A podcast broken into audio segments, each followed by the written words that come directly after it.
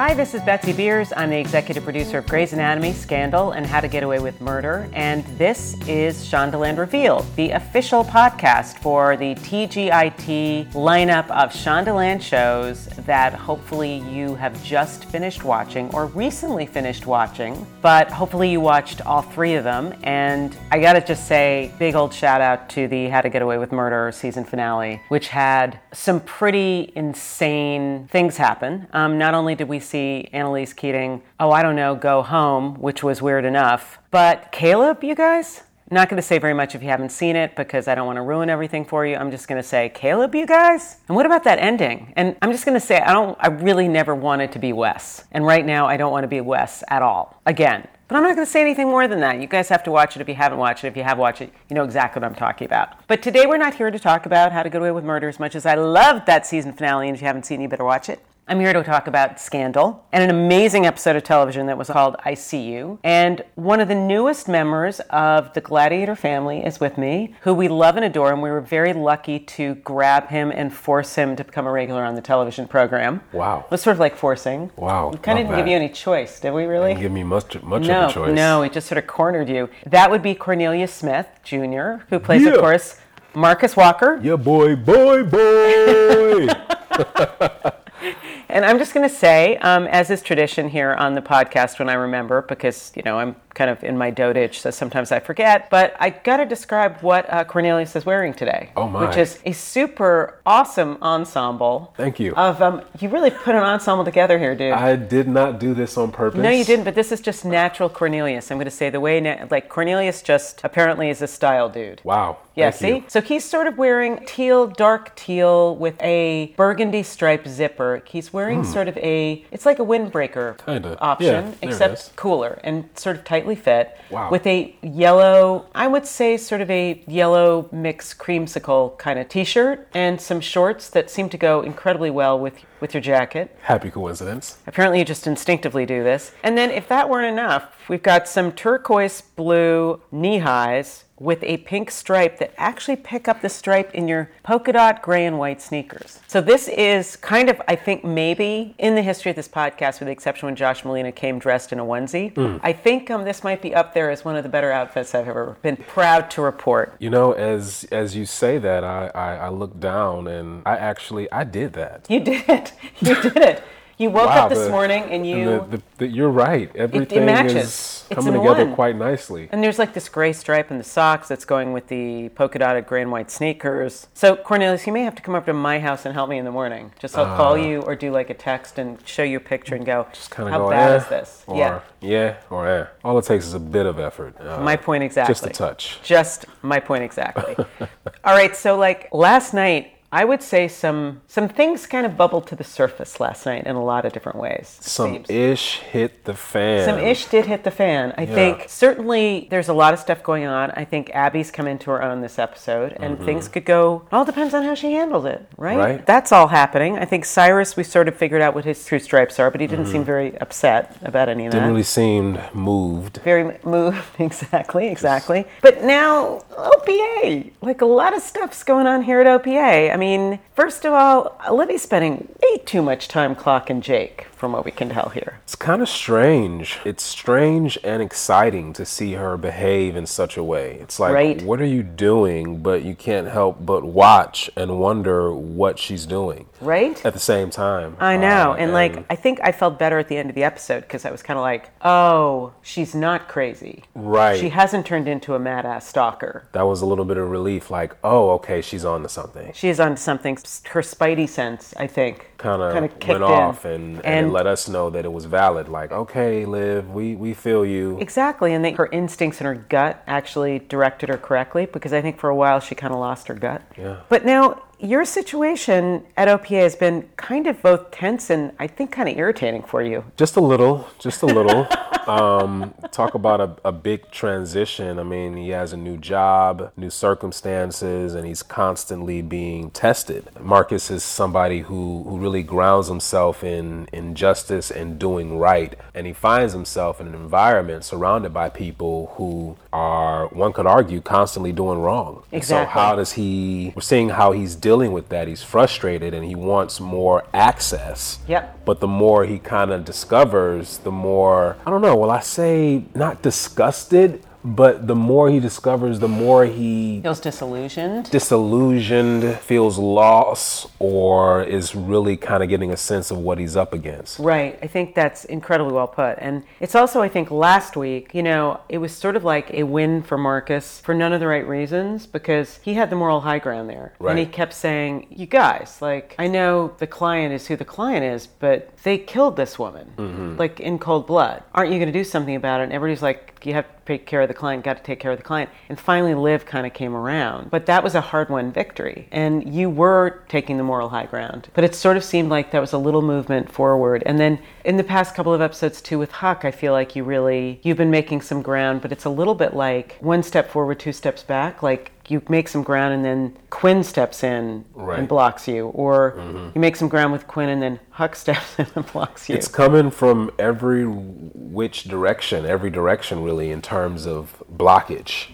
He's blocked by Olivia. yeah. And then he's blocked by Quinn, then blocked by Huck. They're all kind of taking turns. So maybe, maybe maybe they show Marcus a little bit of love, but then they block him just as fast to actually protect him. And while somebody on the outside kind of watching can appreciate that, being the person to receive said blockage, it's not fun. You know, it, it can weigh on a person when you're looking to be a part of something bigger and actually make a change. Oh no, I think that's really true. And I think the sort of ultimate moment of last night was you guys all standing by the side of the road when everyone mm-hmm. realizes that Huck may have like killed this dude. Yeah. And what happened. And you're getting it from Quinn initially, who's ragging on you because you didn't tell her something you didn't know the meaning of, which isn't really fair. And then the two ladies go at it. And that's when I just I look at Marcus and go, This is talking about being in the middle of something. Like Smack in the middle. smack middle. the middle, and all you've been trying to do is point at the fact that Huck showed up. Right, just trying to, hey guys,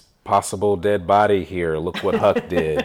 Uh, and you're right, you know, it's oftentimes to be held accountable for something you didn't know, and for somebody to come down on you like that is incredibly just. It's it's it adds to the frustration Right. that I think is going to continue to kind of build. I mean, obviously, the longer they keep him in the dark, the more frustrated it will become, and we'll see how Marcus kind of continues to deal with that.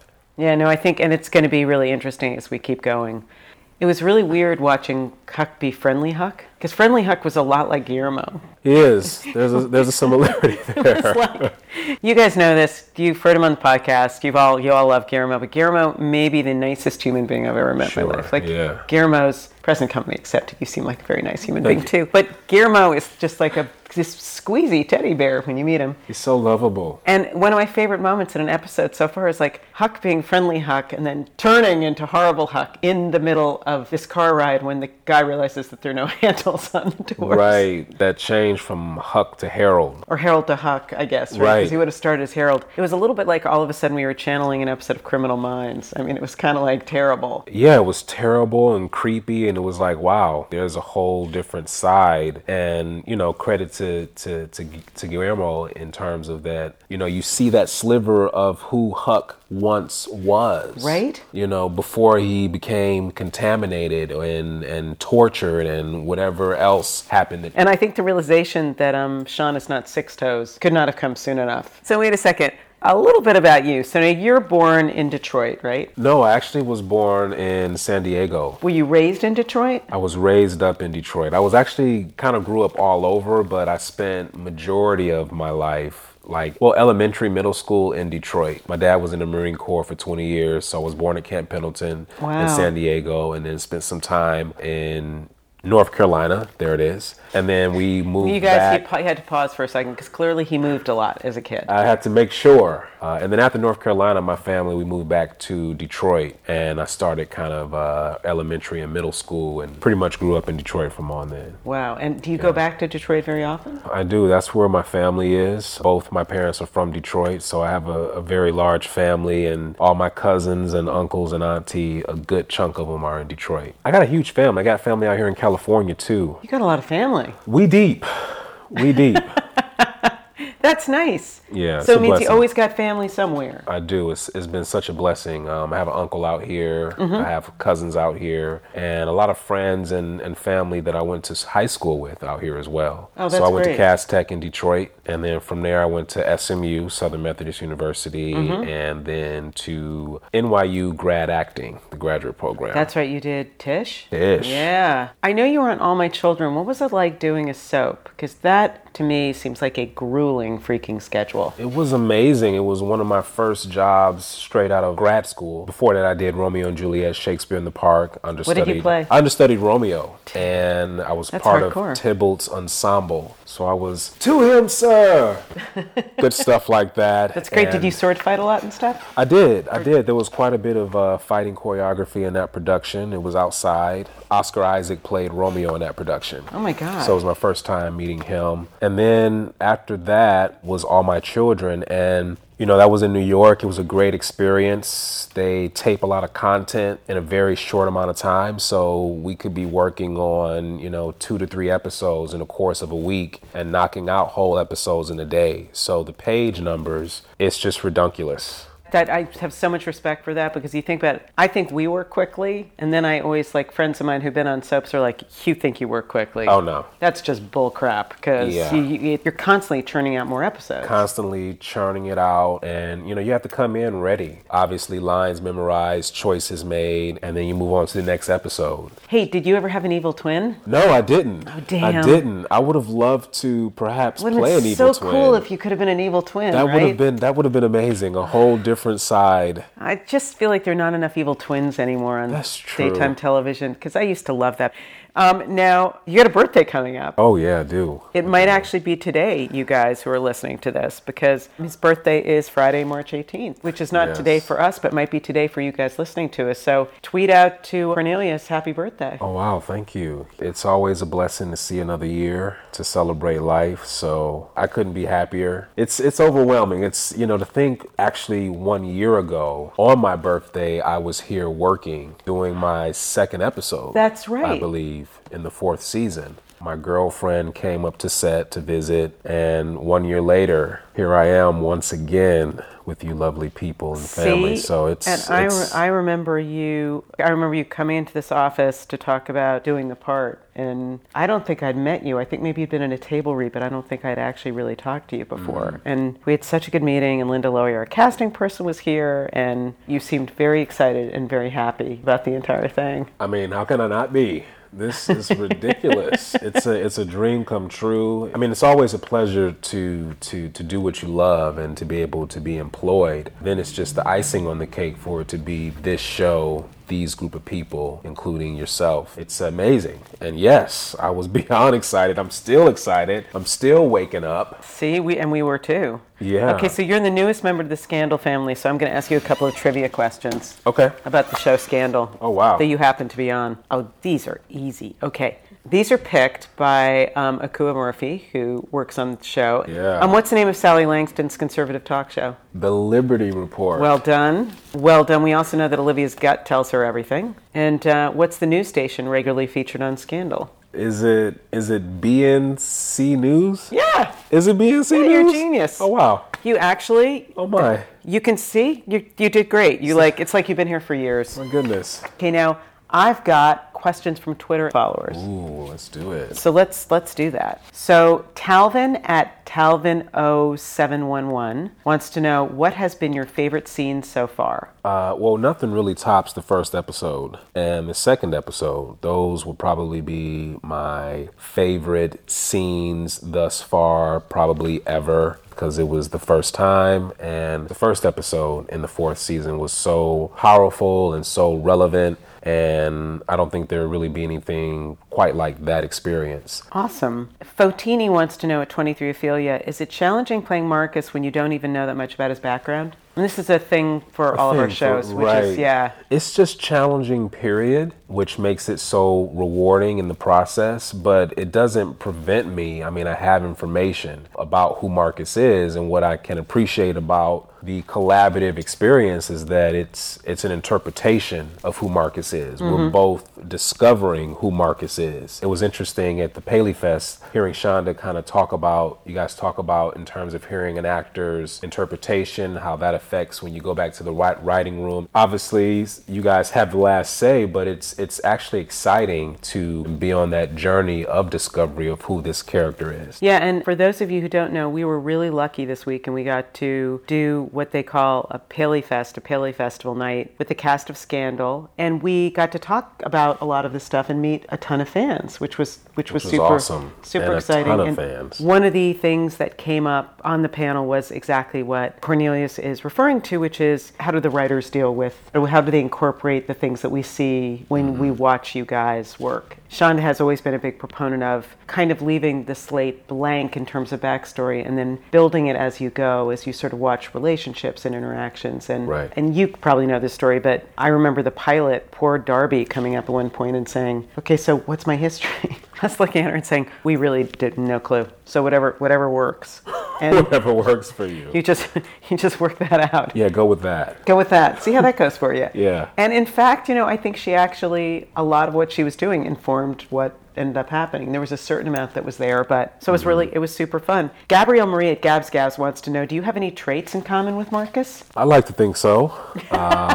I think you're an upstanding and honest and ethical fellow. honest, upstanding, yeah, all those good things. Uh, loyal, passionate, big-hearted. I think Marcus has a big heart. Well put. And a couple of people asked how Paley was, and Paley was great. It was amazing. It was my first time ever, and um, I don't think I've been to anything quite like it yet. So I had a good time. The love and energy was fantastic. Yeah, it was pretty. It was pretty intense. For me, it's like first of all, I got out of the office early, which is always a big boon. Okay. Anything to get me out of the office early. Like it was just really fun hanging out with everybody. Yeah, those times are always good to just be with everybody as a as a unit, as a family, and, and embrace and interact with each other and the fans in, in the Love Fest. Kim at ScandalFan NL has uh, a lot of great questions here. She wants to know what's your favorite movie of all time. I'm gonna have to go with Berry Gordy's The Last Dragon. What you know about it over there? Okay, okay, that's what's up. Okay, Akua is here, and Akua seems to like The Last Dragon. That's what's up. Akua gives it a thumbs up.